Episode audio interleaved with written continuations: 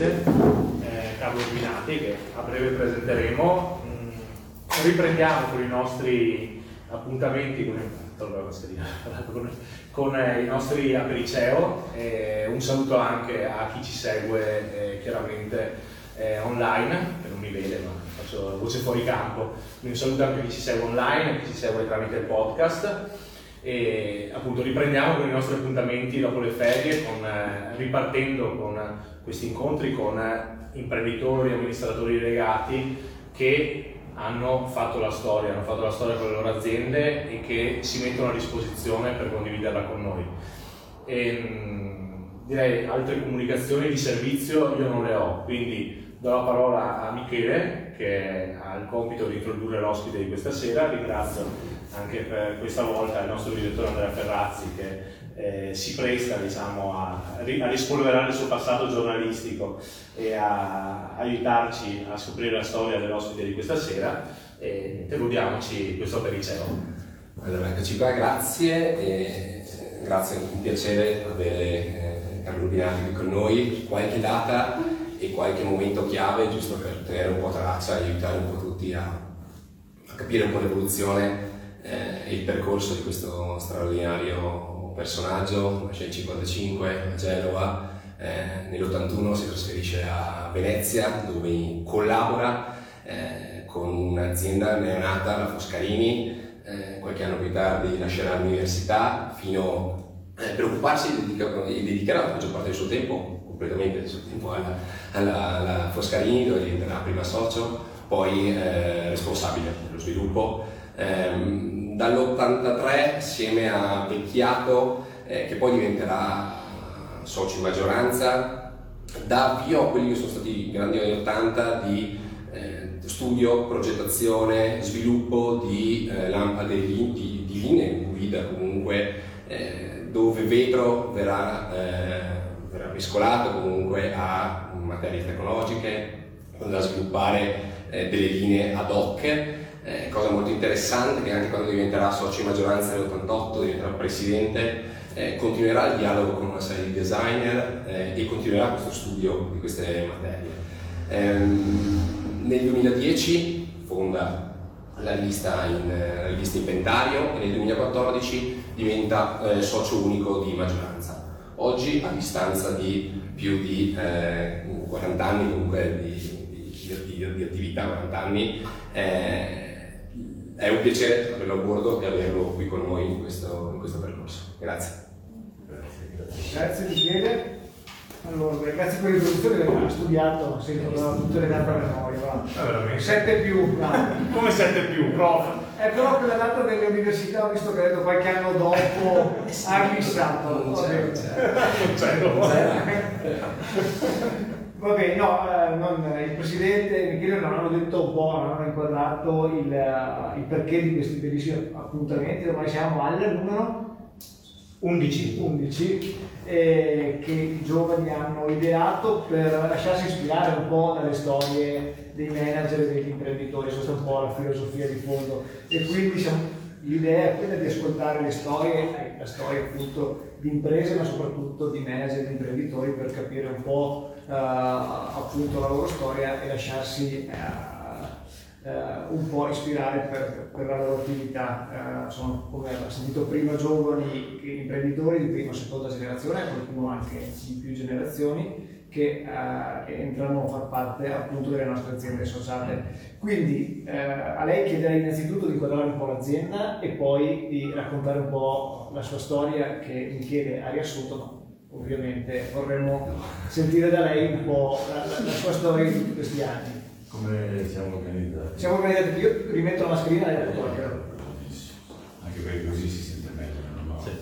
Un tono di voce particolarmente. Non abbiamo microfoni perché la sala spero che non ci sia troppo eco. Intanto grazie di avermi invitato, per me è sempre un piacere, anzi se ho un problema, ho un problema che se mi chiedete di parlare della mia azienda rischio di aver bisogno di una settimana, per cui devo... Ma sarò metronomo? Devo cercare, ecco, mi aiutare meglio. E credo che questa cosa che ha così felicemente imparato chi mi ha introdotto sia una introduzione per punti che viene usata in associazione di assoluzione, credo, perché non, non credo di scrivere certe cose, e, di cui sono presidente l'anno scorso. Dopo avevo cominciato nel 1981, eh, da studente di architettura mi è stato offerto la possibilità di seguire alcuni lavori di una nascente casa di illuminazione per progetti speciali eh, prodotti con il vetro di Murano, sull'isola di Murano, io abitavo e studiavo a Roma dopo aver girato l'Italia per varie storie e quindi mi sono fatto incuriosire. Io qua dico la prima cosa che per me, per me è stata particolarmente importante ed è la curiosità. La curiosità è tutto, eh, la curiosità va coltivata, va gestita e va anche non solo trattenuta, ma bisogna capire cosa portare a casa di quello che ci incuriosisce. Il bello delle, delle cose che vediamo è che non tutti, per fortuna, non tutti siamo esposti alla stessa capacità e di fronte a lo stesso, stesso avvenimento o lo stesso oggetto portiamo a casa qualcosa di diverso e questa è già la prima cosa che dà il via a, a soluzioni diverse. Eh, se devo parlare prima dell'azienda, noi abbiamo cominciato appunto facendo progetti particolarmente importanti eh, con il vetro di Murano, di un tipo ancora più particolare perché di quelli fatti, siamo negli anni 80, fatti per eh, posti specifici, quindi producevamo dei pezzi che potevano avere la superficie di questa stanza, eh, fatti una volta e poi mai più ripetuti.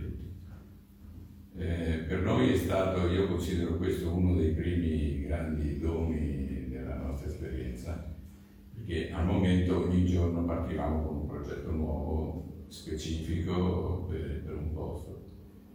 E questo ci ha costretto a, a fondare le nostre relazioni nell'isola di Murano, che allora purtroppo era molto più attiva di quanto non sia adesso, e offriva varie opportunità di collaborazione e per poter far fronte alla realizzazione di questi progetti che di solito duravano un certo numero di, di mesi per poi diventare un ordine all'improvviso, abbiamo dovuto cominciare a sviluppare le relazioni con produttori diversi e la mentalità di andarsi a cercare il migliore o il più adatto per, per quel certo tipo di realizzazione.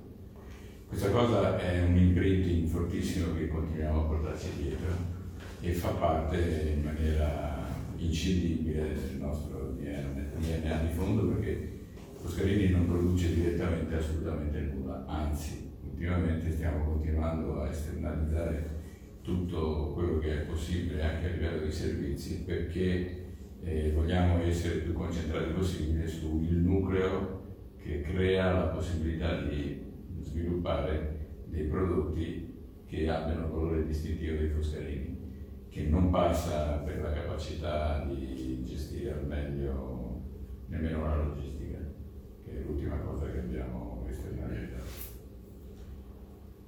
Eh, dai grandi lampadari che principalmente erano destinati a un mercato specifico, anche se gestiti da professionisti europei, comunque era tutta l'area del, del Middle East, eh, piano piano noi abbiamo compreso che era necessario eh, provare a entrare eh, in un mercato più, con un'offerta più continuativa, perché quello, ripeto, era un mercato molto altalenante. E quindi ci siamo affacciati alla possibilità di creare una collezione di prodotti, virgolette, di serie, utilizzando gli stessi contatti che nel frattempo stavamo consolidando sul video e ci siamo quindi avvantaggiati anche di prima, un primo grande cambiamento tecnologico che stava prendendo piede in quel momento, che è quello del passaggio dalle lampade a incandescenza alle lampade alogene,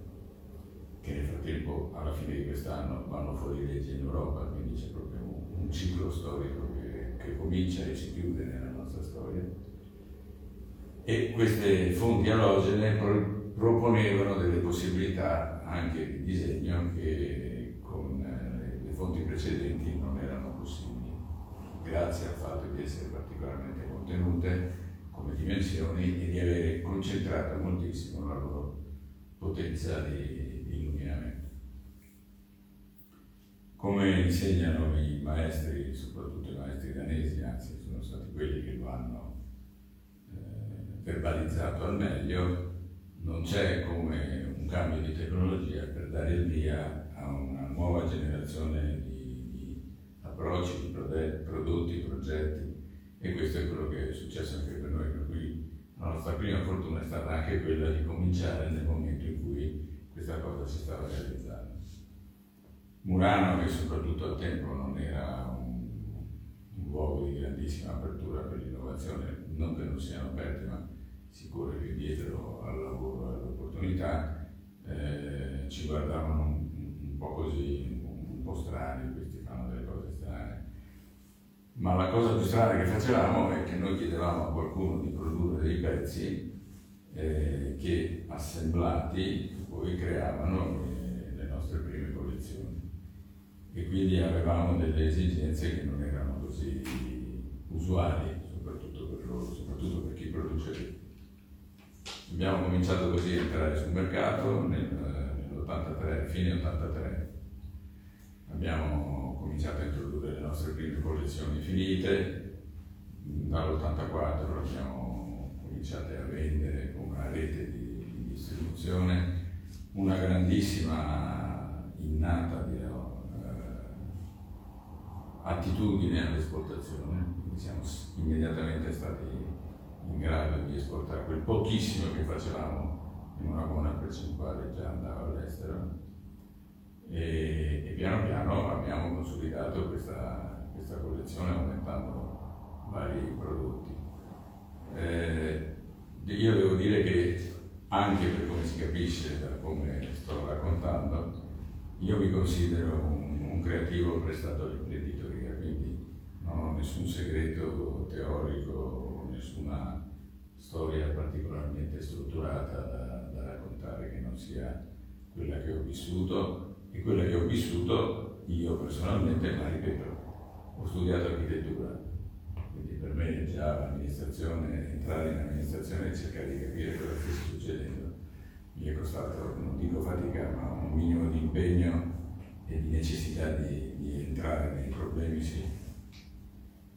Essendo un creativo prestato all'imprenditoria, però ho avuto anche eh, l'opportunità di sintetizzare insieme con il mio socio del tempo eh, tutta quella serie di sensibilità che sono necessarie per stabilire quale sarà il prossimo prodotto che ci potrà essere utile non tanto per vincere una parte di, di soldi sul mercato, ma per cominciare a stabilire un perimetro, un riferimento che potesse essere un giorno eh, il riferimento per marchio, quindi stavamo costruendo un'immagine, un posizionamento attraverso i pezzi che fino alla fine degli anni 80 abbiamo disegnato in casa direttamente noi. Per questo c'è questo scambio abbastanza costante fra la parte creativa che poi, eh, almeno per come la vivo io tuttora, ha bisogno di una grande organizzazione in giro per poter arrivare sul mercato per esprimere e non viceversa. Eh, in base a tutto questo percorso, in base al fatto che forse qualcuno sa che nell'87 i paesi del Middle East per la prima occasione hanno chiuso le loro bilance dei pagamenti in rosso, quindi lì si è fermato qualcosa. Eh, questa seconda parte che era destinata invece a un pubblico più normale, più continuativo, ha preso ancora più importanza e ci ha dato la possibilità di fare un buyout del, del socio di maggioranza che avevamo avuto in precedenza e di estrapolare solo questa parte diciamo dedicata al design. Questo succede nell'88. Noi non siamo stati più in grado quindi di seguire esclusivamente la parte creativa, abbiamo dovuto dedicarci a tutta un'altra serie di questioni e questo ci ha aiutato a orientarci alla ricerca, alla selezione di una serie di designer esterni che mano a mano, adesso sono miei coetanei, ma allora erano eh, giovani giovani talenti, con i quali abbiamo cominciato a disegnare le prime cose immaginate all'esterno dell'azienda e, e, quindi ci siamo ritagliati un ruolo che è quello che attualmente in azienda è il più delicato di selezionatori e sviluppatori di idee, di disegni che arrivano da quelli che adesso sono maestri del nostro campo. Sono attività molto delicate, selezionare e sviluppare con maestri non è una cosa, una cosa è, è il vero motivo per cui io faccio questo mestiere, perché è divertentissimo. Poi mi, mi tocca assorbirmi tutta la parte che mi appassiona decisamente di meno, però gioco vale la candela. Perché eh, questa attività di selezione ci pone in una posizione, come Foscarini, un po' collaterale al mainstream, cioè per noi, per me in particolare, eh, noi non stiamo scegliendo un prodotto che deve vincere sul mercato, stiamo scegliendo un prodotto che principalmente è portatore della nostra identità e quindi sarà il prossimo pezzo nel nostro catalogo, nella nostra offerta futura che de- determinerà eh, l'immagine eh, dell'azienda, farà parte de- del marchio, parte componente del marchio. Si accende quindi una relazione molto circolare fra il prodotto che ha bisogno del marchio per poter essere riconoscibile, riconosciuto e avere un patrimonio, godere di un patrimonio di credibilità, non solo dal punto di vista estetico, ma anche dal punto di vista della produzione del servizio, di, di poter essere seguito sul mercato, e il fatto che questo panorama di immagine in realtà è costituito dall'immagine dei vari prodotti. Noi abbiamo sempre seguito nelle nostre selezioni principalmente questo aspetto e quindi ci siamo preoccupati di interpretare al meglio eh, quella che crediamo sia la, la, descrizione migliore di che cos'è il design. Per noi, detto in due parole, il design è cercare di fare qualche cosa che non esistesse prima. Eh, che può voler dire in termini di forma, può voler dire in termini di funzione, può voler dire sviluppare qualcosa di, in cui le tecnologie vengono impiegate per ottenere un risultato che non, non era stato ottenuto prima e questo ci ha portato sempre nelle nostre collaborazioni con tanti designer ad andare a cercare che cosa effettivamente ci stavano proponendo che potesse essere sviluppato. Oh, questo si è arrabbiato. Ah, che bene. Non so se è caso di respirare è un colpo di teatro. E le cambiati? Davvero? Mm-hmm. Muovi di palla. Sì.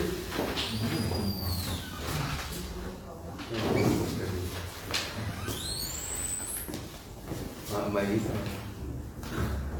No, non l'ho mai visto nessuno. Beh, se non l'ha visto lei. so se si è offeso perché ho detto qualcosa di Esatto, probabilmente non ha apprezzato le parole sul design. Sì, non Sì, eh, non è una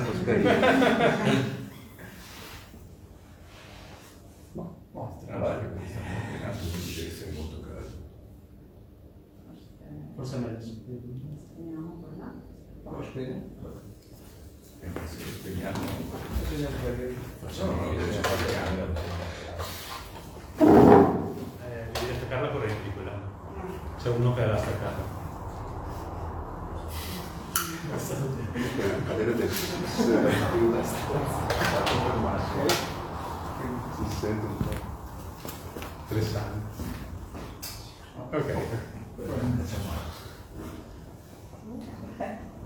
Quindi noi siamo abituati a lavorare a fianco a fianco con il design e selezioniamo eh, il concetto più creativo che crediamo di vedere in quello che ci viene proposto e di solito riusciamo a lavorare a quattro mani perché vogliamo far esprimere al massimo la personalità e la forza di quello che ci viene proposto. Questo ci ha portato negli anni a essere identificati, fra le altre cose, anche fra coloro i quali, facendo design nell'illuminazione italiana decorativa, e poi spiego perché dico queste quattro parole, siamo quelli che hanno in catalogo un numero spropositato di, di materiali diversi. E qualcuno confonde questa cosa, pensa che noi siamo affascinati da andare a trovare materiali diversi, eh, mentre invece per noi in questo caso la scelta dei materiali e delle tecnologie diverse, che sono una quindicina materiali e non so quante tecnologie diverse, eh, è il nostro modo di cercare di andare a trovare quel risultato che nella prima proposta, nel primo disegno abbiamo intuito si potesse raggiungere attraverso un certo processo di sviluppo dell'idea iniziale. Quindi noi cerchiamo di dare sempre maggior personalità possibile ai nostri prodotti e se questo ci, ci, porta a dover esplorare materiali diversi e magari anche nuovi che noi non abbiamo ancora utilizzato, per noi non è un problema. Qui c'è un punto di contatto con quello che dicevo prima.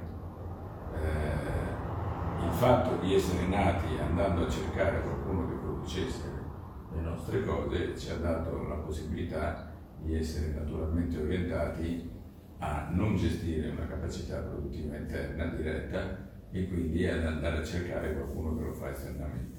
Questo ha molteplici vantaggi. Eh, non ultimo, anzi, andare a cercare, ogni volta che cerchiamo una soluzione diversa attraverso un materiale diverso, quelli che probabilmente si dimostrano essere più attenti o più interessati a esplorare delle nuove possibilità.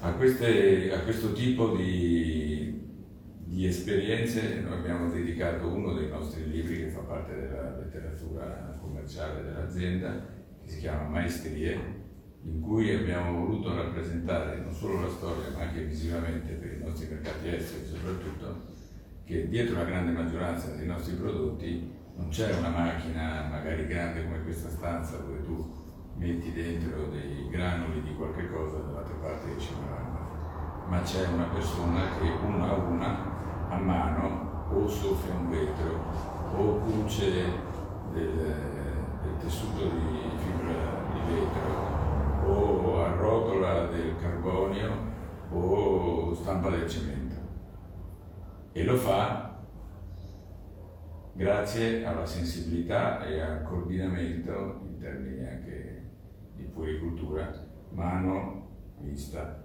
Cioè c'è una serie di sensibilità che risiedono nell'esperienza e nella capacità di queste persone. Ci sono delle cose che vengono cucite che sembrano fatte da una sarta e queste sono delle sensibilità che si possono trovare solo nelle aziende che si dedicano a fare quel tipo di, di attività. Una delle attività più interessanti è andare, noi siamo creatori di problemi in questo, in questo contesto, quindi andiamo dicendo ci piacerebbe che questa cosa qua invece che così fosse fatta in un'altra maniera e che contenesse questo, questo questo che ci serve per fare. Non è raro, anzi abbastanza frequente, il caso in cui, se non stiamo portando una banalità, ci si dica no ma questa cosa qui non si può mica fare ed è una questione quali, alla quale abbiamo dedicato una parte del libro che dicevo prima, perché è un'attività molto interessante che sta alla base dell'essere italiani e sta alla base di quello che nel mondo viene riconosciuto il design italiano. Perché il design italiano non solo è nato qui in base alla cultura che c'è qui, ma soprattutto è nato qui perché ci sono queste piccole realtà a metà tra l'artigiano e, e l'industriale, con una forte componente familiare spesso, con persone che, eh, noi lavoriamo con persone in questo momento che hanno 80 anni, che per 80 anni, no, per 60 anni hanno lavorato con quel materiale, poi arriviamo noi belli belli e diciamo guarda questa cosa qui che è sempre fatto così, secondo noi vorremmo che tu provassi a farla così. È evidente la prima reazione è dire questi non sanno niente, non capiscono niente e non capiscono che non si può fare.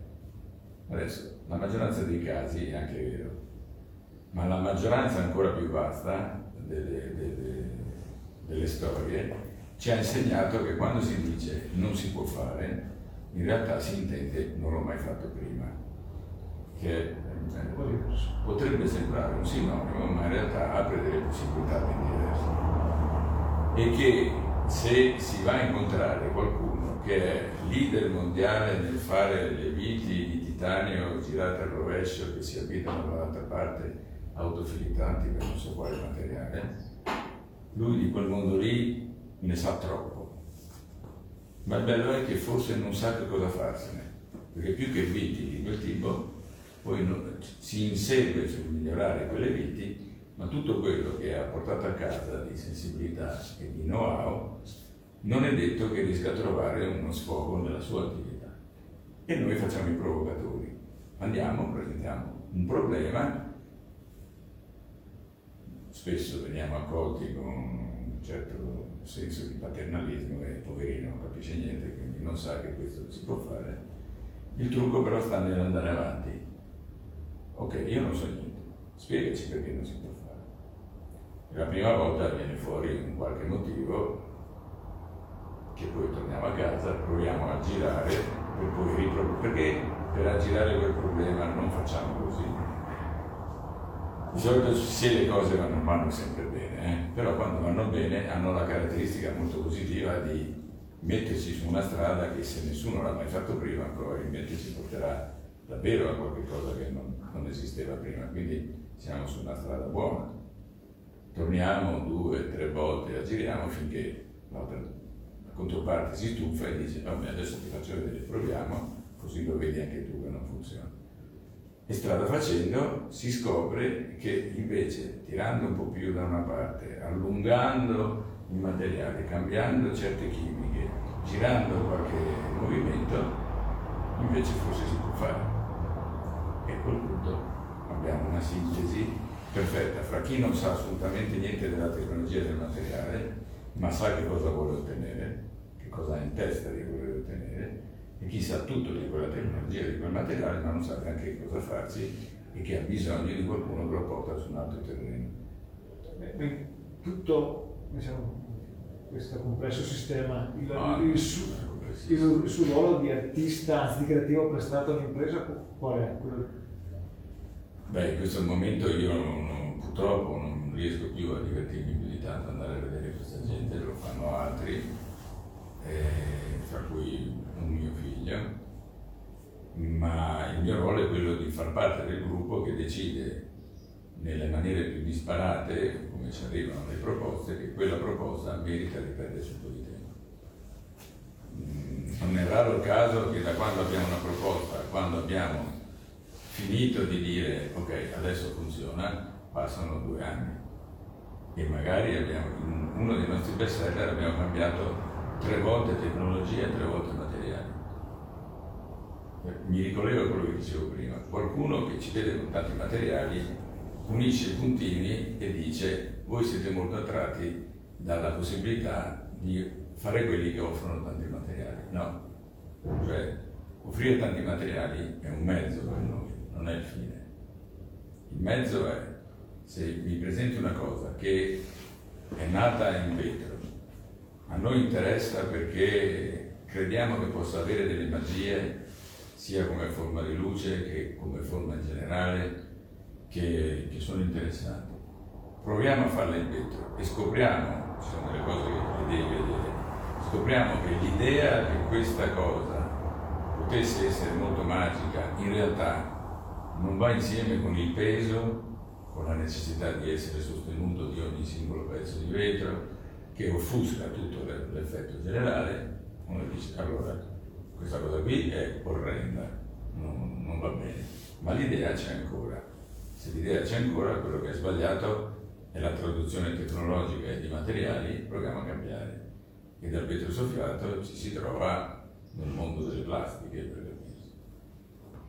Eh, questo pezzo in particolare che abbiamo reingegnerizzato l'anno scorso, eh, dopo 15 anni di successo, ha dovuto fare un ulteriore passaggio perché a un certo punto abbiamo capito che quello che stavamo inseguendo era una trasparenza assoluta eh, per far passare attraverso una serie di lenti che si formare eh, tutta la luce che poteva proporre la fonte luminosa e quindi siamo andati anche oltre e siamo andati a finire sul materiale con cui si fanno, se si fanno ancora, non lo so, i fari delle auto, cioè un materiale molto trasparente, molto duro e che accetta di essere stampato in masse abbastanza importanti.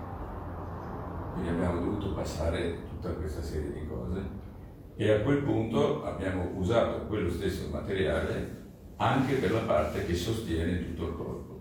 Quindi siamo partiti da una parte, siamo finiti esattamente tecnologicamente alla parte opposta.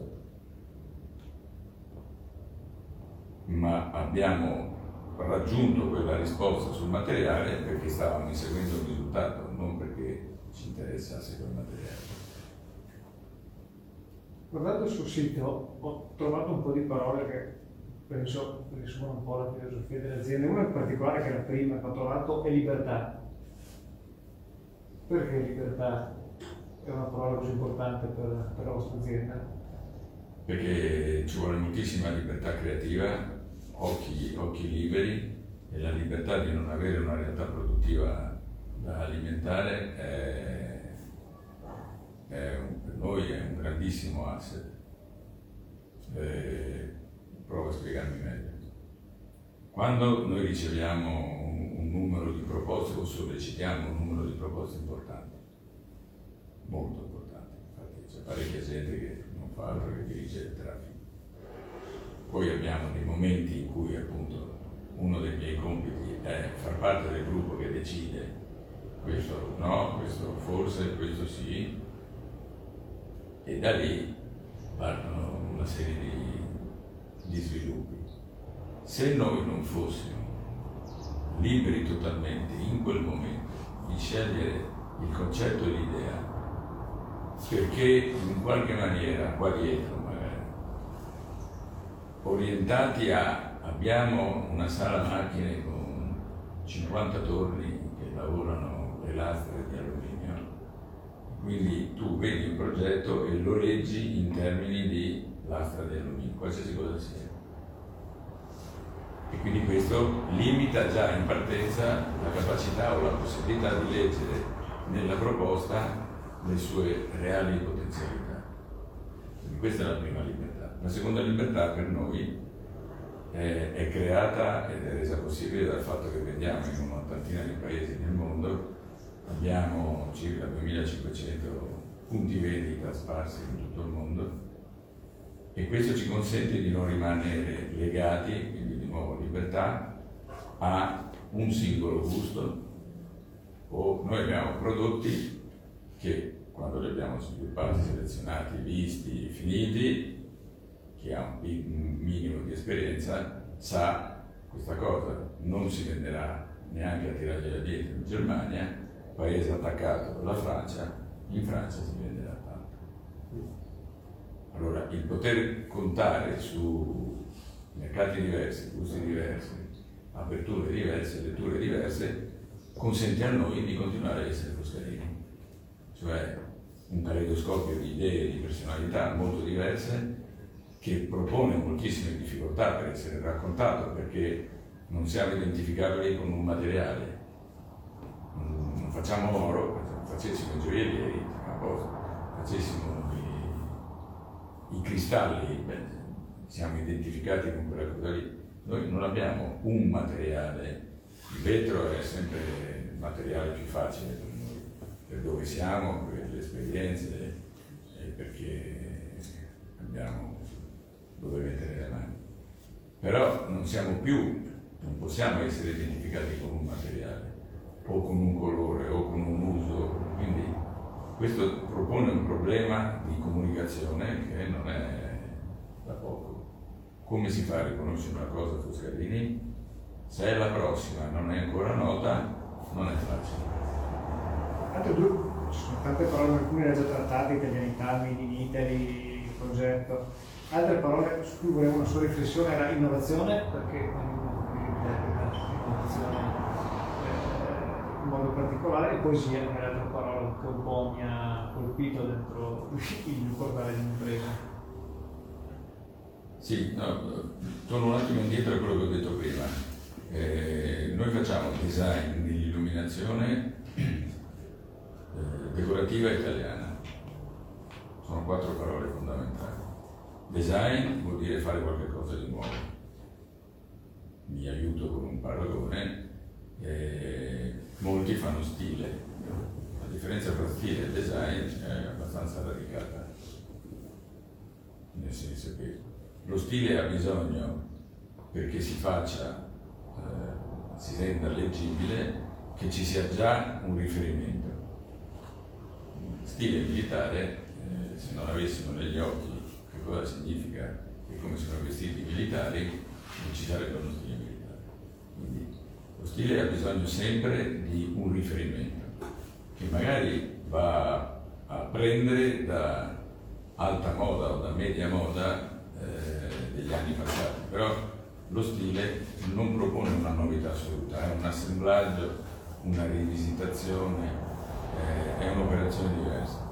Per noi il design, come continuo a dire, significa creare qualcosa che non c'era prima. Quindi noi ambiziosamente diciamo, noi facciamo design. Facciamo design espresso nel mondo della, dell'illuminazione. Il mondo dell'illuminazione se ne devo parlare io naturalmente, è il mondo più affascinante che c'è, perché eh, non solo possiamo fare design, non solo possiamo cercare di esprimere eh, un gusto estetico, un riferimento, noi consideriamo il design e la nostra rivista ha questo compito, inventario, consideriamo il design il fratello piccolo delle arti visive. Quindi l'inventario è dedicata a tutte le arti visive e al, progetto, al mondo del progetto. Fare illuminazione vuol dire fare design, come può essere disegnare una sedia come questa o un tavolino, una cosa di questo. Però noi abbiamo un asso in più, la luce. La luce cambia completamente tutte le, le realtà, rende totalmente diversi gli ambienti in cui siamo, ha delle magie che non riescono ad avere altri materiali, a cominciare dal fatto di essere impalpabili, ed ha la capacità, quando usata bene, quando proposta bene negli apparecchi corretti, ha la capacità veramente di trasformare uno spazio. Eh, l'atmosfera, le informazioni, le, le percezioni che noi abbiamo inconsce viaggiano sulle onde visive. Le onde visive sono originate da queste cose qua. Quindi senza che noi ce ne rendiamo conto, quando scegliamo una cosa invece che un'altra, stiamo già dicendo qual è la sensazione che vogliamo eh, suscitare nelle persone che entreranno in quella stanza. Poi noi che facciamo luce decorativa, che è, vuol dire la luce che ha un, un volume, che propone una forma, e queste, la luce si divide in due, la luce tecnica e la luce decorativa. La luce tecnica è una luce di funzione, spesso ha un design che è più industriale, eh, ma è quantitativa, cioè si misura. Per legge negli ambienti ci deve essere un, una certa quantità di luce, quindi si misura, la funzione c'è, a posto. Quanto è bella una lampada decorativa non si può misurare, quindi c'è una differenza sostanziale da questo punto di vista. E parla alla gente, parla al suo stile. Io quando ho cominciato a viaggiare in Cina mi ricordo che sono rimasto abbastanza colpito da un commento corretto che mi fece qualcuno a cui noi provavamo a dire noi facciamo un design italiano e questo un bravo cinese una dozzina d'anni fa rispose a quello che è uscito prima fa design vietnamita che è vero cioè, ognuno fa il suo design. Cioè, io quando sento dire il design italiano è il migliore del mondo mi, mi sento molto a disagio perché se è vero come secondo noi è vero che il design è un'espressione della cultura della cultura estetica, della cultura visiva è come dire che una cultura è meglio di un'altra. È una, una sciocchezza ognuno ha il suo design. In Cina dove soprattutto al tempo non avevano questa grande eh, frequentazione con scuole di design o di riferimenti diversi, fare design e vabbè, tu lo fai in Vietnam, io lo faccio in Italia, qual è la differenza?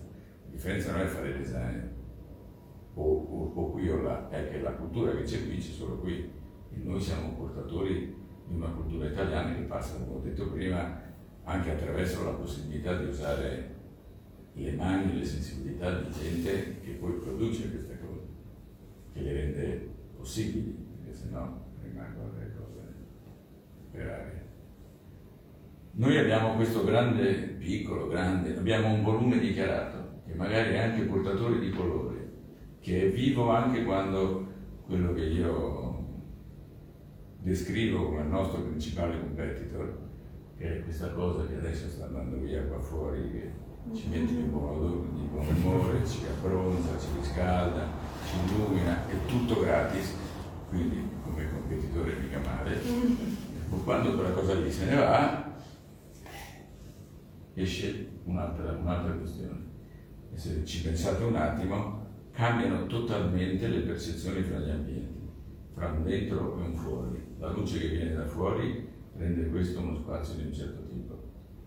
Per il fatto che viene da fuori, per il fatto che qui entrerà in un'altra maniera. Quando quella cosa se ne va e accendiamo una lampada, il sole entra qui dentro ed è diventato quello, questo perché tutto quanto, come prima ruotava intorno a quello, adesso in questa stanza ruota attorno a questa cosa qua. Abbiamo ancora 5 minuti. Ah, che ho detto che io ci vorrà una settimana. e lascerei spazio alle domande dei giovani a questo punto. Vado io allora. Aspettavo a vedere se c'era. No, io sono curio- incuriosito da una cosa, è, è tanto più eh, alla, alla luce delle ultime cose che, eh, che dicevi. Un'espressione più, più No, infatti, cioè sul ehm, eh, cioè, come si costruisce eh, allora un marchio eh, che è un marchio internazionale, Eh, cioè è più il, il- l'apprezzamento diciamo per eh, il, il design, per, è più apprezzamento per il design, più apprezzamento per il made in Italy in sé, più una questione di strategia commerciale, come, come siete diventati un'azienda eh, famosa in tutto il mondo? Io direi principalmente con coerenza. Se tutto è perfettamente coerente, dove per tutto intendo fino al servizio che cerchiamo di offrire ai nostri rivenditori. Mm. Noi cerchiamo di usare la libertà di cui godiamo anche per aprire determinate opportunità che mm, sul mercato non sono scontate, che io trovo obsolete, ma non da oggi, che ormai ho una, una, un'età, le ho sempre trovate strane. Eh, usanze commerciali per cui ci sono tendenze a cercare di non condividere con il proprio rivenditore. Se il rivenditore è il nostro ambasciatore, il rivenditore deve sapere più cose possibili. Noi da 14 anni abbiamo sviluppato per stare vicini ai nostri rivenditori anche perché abbiamo problemi che in Australia quando vanno a dormire dall'altra parte del mondo invece aprono, quindi avremo dei problemi a gestire come facciamo da Marcon eh, la maggioranza di questo tipo di mercati. Abbiamo sviluppato un sistema fatto in casa letteralmente, abbiamo avuto alcuni geni dell'informatica che anche loro sono passati per la, lo- per la logica del non si può fare, però eh, anche loro poi hanno raccolto la sfida di adesso proviamo a farlo. Noi da 14 anni diamo a tutti i nostri rivenditori in tutto il mondo, condividiamo i dati del nostro magazzino in tempo reale, gli diciamo in quanto tempo possono ricevere la merce che eventualmente hanno bisogno di ricevere, condividiamo tutti i dati dell'amministrazione, invitandoli a, se trovate un errore ditecelo, e se c'è qualcosa che non vi torna, fischia che cerchiamo di metterlo a posto. Questo ha consentito di tenere il lavoro di relazione con i nostri rivenditori e con i nostri rappresentanti in giro per il mondo sulle cose di, di sostanza, non su questioni amministrative o questioni di gestione logistica. La gestione logistica, se una cosa ce l'hai o non ce l'hai, e quanto tempo ci vuole per averla, lo può fare anche una macchina e noi a 14 anni lo facciamo fare la macchina. come si fa? Quindi si fa cercando di essere coerenti. Per noi godiamo della libertà e, e nella libertà ci sta anche la voglia di essere, se serve, un po' controcorrente e comunque di essere trasparenti, di non aver paura di dire ho sbagliato, di non aver paura di, di compromettere qualche cosa e di proporre una relazione con tutti quelli che, ripeto, poi alla fine sono necessari per noi i nostri rivenditori sono necessari, assolutamente, anche per quelli che li considerano. Perché il bene che vendiamo noi eh, non sono gli occhiali di cui prima o poi uno ha bisogno e ha bisogno continuativamente. Ogni quante volte avete comprato lampade per casa? Mediamente nella vita si comprano tre volte a grandi linee, forse. Quindi anche questo è un problema di comunicazione importante, perché stabilire una relazione con il potenziale pubblico è difficile. Avere qualcuno che ricorda il tuo nome la prima volta a 25 anni, la seconda a 45 e l'ultima 10 anni dopo quando magari fai la casa in montagna o chissà dove. Ogni volta uno torna sul mercato e cerca di orientarsi e chissà se si ricorda che 30 anni fa ha comprato qualche cosa che portava un marchio piuttosto che un altro. Quindi questa lentissima ripetitività eh, è un problema per noi e non potremmo quindi mai pensare di avere dei negozi monomarca o delle realtà in tutte le piazze dove conta essere, dobbiamo appoggiarci ai nostri venditori. E quindi se vogliamo che i nostri venditori siano i nostri ambasciatori, dobbiamo garantire loro tutte le informazioni, la formazione di cui godiamo noi a casa e tutto con uno spirito di andiamo a vedere qual è il prossimo. C'è sempre spazio ancora per una domanda direi. Pensavo che questo fosse il eh, se posso io, Prego. Eh, mi piacerebbe avere da sua una definizione di eleganza e se ha in mente una location come albergo o ristorante nel mondo che l'ha colpita per la qualità dei suoi corpi illuminanti. Eh, torno a dire, eleganza è un valore assoluto, ognuno ha la sua. E, e come stavo per dire prima, secondo me si può fare un bellissimo ambiente in una stanza completamente vuota ma con la luce giusta, mentre la stessa stanza arredata con pezzi ineccepibili in maniera perfetta ma con la luce sbagliata non raggiunge lo stesso risultato e, e questo eh, relativizza un po' tutto rende la luce principalmente centrale. Poi si può ottenere un ottimo... Eh, noi abbiamo lavorato con dei maghi della luce sono capaci di far sparire e apparire, ma non le cose, le sensazioni, solo attraverso la luce. L'eleganza, eh, io credo che appunto ognuno abbia la sua e questo non vuol dire solo a livello personale, vuol dire soprattutto a livello di cultura. Mm. In Giappone l'eleganza è, è una cosa assoluta, ci sono eh, quelle gallerie d'arte, quei musei che hanno quei kimono messi, kimono messi così, sono la quintessenza di una certa eleganza. E per loro nella storia l'eleganza era soprattutto portamento allora, a me, come interessato al mondo del progetto e del design, pensare che il Seimiake venga da là mi sembra normale che venga da là, ma potrebbe essere solo giapponese. Non so se è presente. Ecco, i, vestiti di Seimiake per me sono una sintesi di eleganza assoluta e vestono chiunque, tra l'altro, non è neanche una cosa da poco. Però mi viene da dire, l'ultimo lavoro che abbiamo fatto, che è in giro da un anno, si chiama Vite, il nostro modo di raccontare i nostri prodotti, se andate sul sito lo potete scaricare, sono 550 pagine di fotografie. È il risultato di un lavoro che ha cercato di tirare un po' più in basso, non sembra ma credo che, che sto rispondendo, il concetto di prodotto e di dove rappresentarlo. Siamo andati a fotografare le lampade in case vere, con persone vere. Siamo andati a fotografare le lampade in posti e in città dove l'abitare è diverso da altri e dove la sensazione di luce è diversa da altri. La luce di Stoccolma non è la luce di Napoli, non è la luce di Shanghai e non è la luce di New York. Strano perché New York è sulla stessa linea di, di Napoli in realtà, ma la luce non è la stessa cosa. E quindi noi abbiamo fotografato 16 case con 16 famiglie residenti dentro, dove non abbiamo toccato nulla di quello che c'era.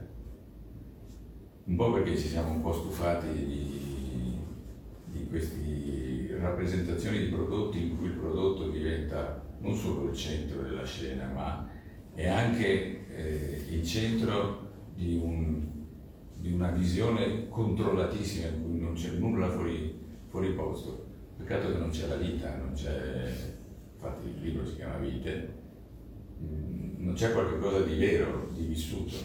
E in queste case, nella grande maggioranza di queste case, ci sono delle cose che dal punto di vista di chi dovrebbe rappresentare un prodotto per glorificarlo sono sbagliate o addirittura brutte, qualcuno bruttissimo.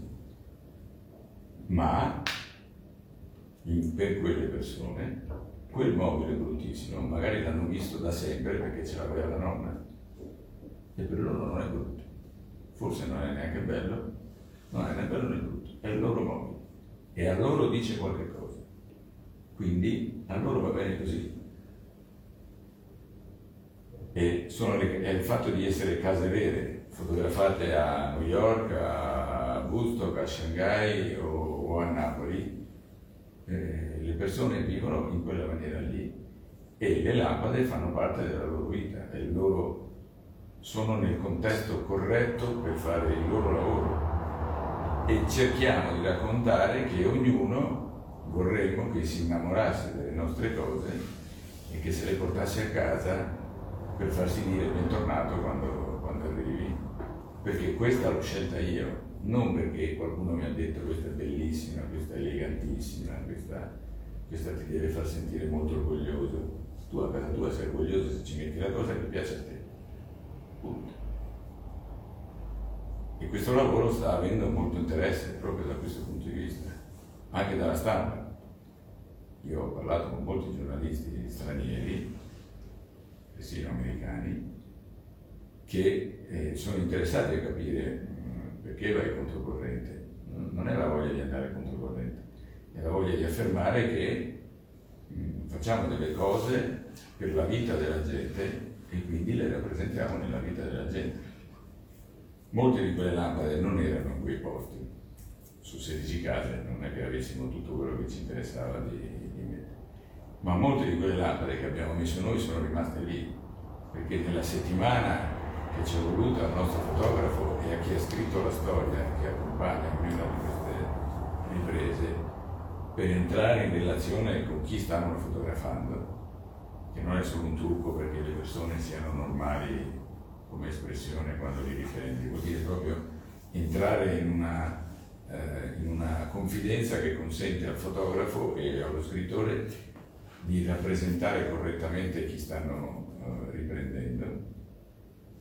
Queste persone alla fine si sono abituate queste, alle lampade, si sono abituate ad averle in giro e ripeto, molte sono rimaste lì ed sono il segno della nostra riconoscenza, perché sono tutte persone che sono state selezionate eh, per amicizie ramificate. Questa è la versione ufficiale, ma in realtà non abbiamo pagato una lira. Queste persone hanno voluto far parte di questo progetto. Ogni tanto mi sento in imbarazzo perché in realtà li stiamo usando parecchio, devo dire. E sabato ero a Copenaghen dove c'è stata eh, la fiera del design, che è una formula particolare molto interessante, e eh, eravamo stati invitati all'ambasciata italiana a fare qualche cosa. Le persone che sono state fotografate a casa loro, che io non ho mai incontrato prima, sono venute in ambasciata per conoscerci, per stare insieme con noi. Si è creata una cosa un po' particolare e mi hanno raccontato cose che la mia gente che ha fatto quel lavoro non mi aveva raccontato. di come hanno messo certe lampe in certi posti, che questa sta tremando e qui viene giù tutto. E non me l'hanno raccontata così. eh. Però mi hanno raccontato che queste sono persone che sono orgogliose di far parte di questa, di questa storia e di essersi prestate a far rappresentare la loro umanità in un lavoro che in realtà ha, dei, ha degli scopi commerciali.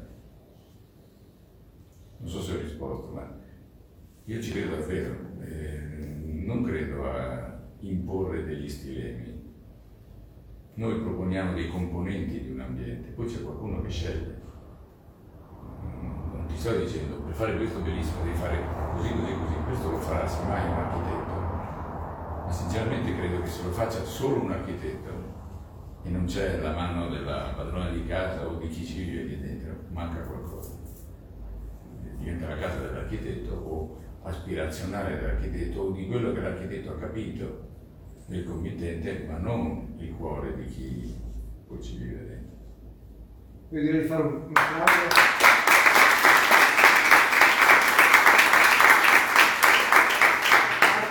Più di più. Ma, eh,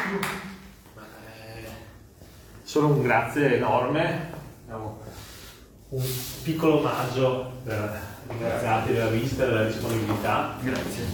E, e niente, è stato gentilissimo, eh, devo dire che ci hai fatto fare un viaggio molto bello in un mondo che almeno io conoscevo poco, ma credo anche molti di noi, perché poi eh, le nostre aziende fanno altro, però da cui possiamo, siamo potuti contaminarci e ci porteremo a casa sicuramente ognuno di noi si porta a casa qualcosa. Quindi grazie ancora, adesso ti invitiamo se vuoi restare con noi per, per un brindisi e quindi ci spostiamo nella parte aperi. Apri.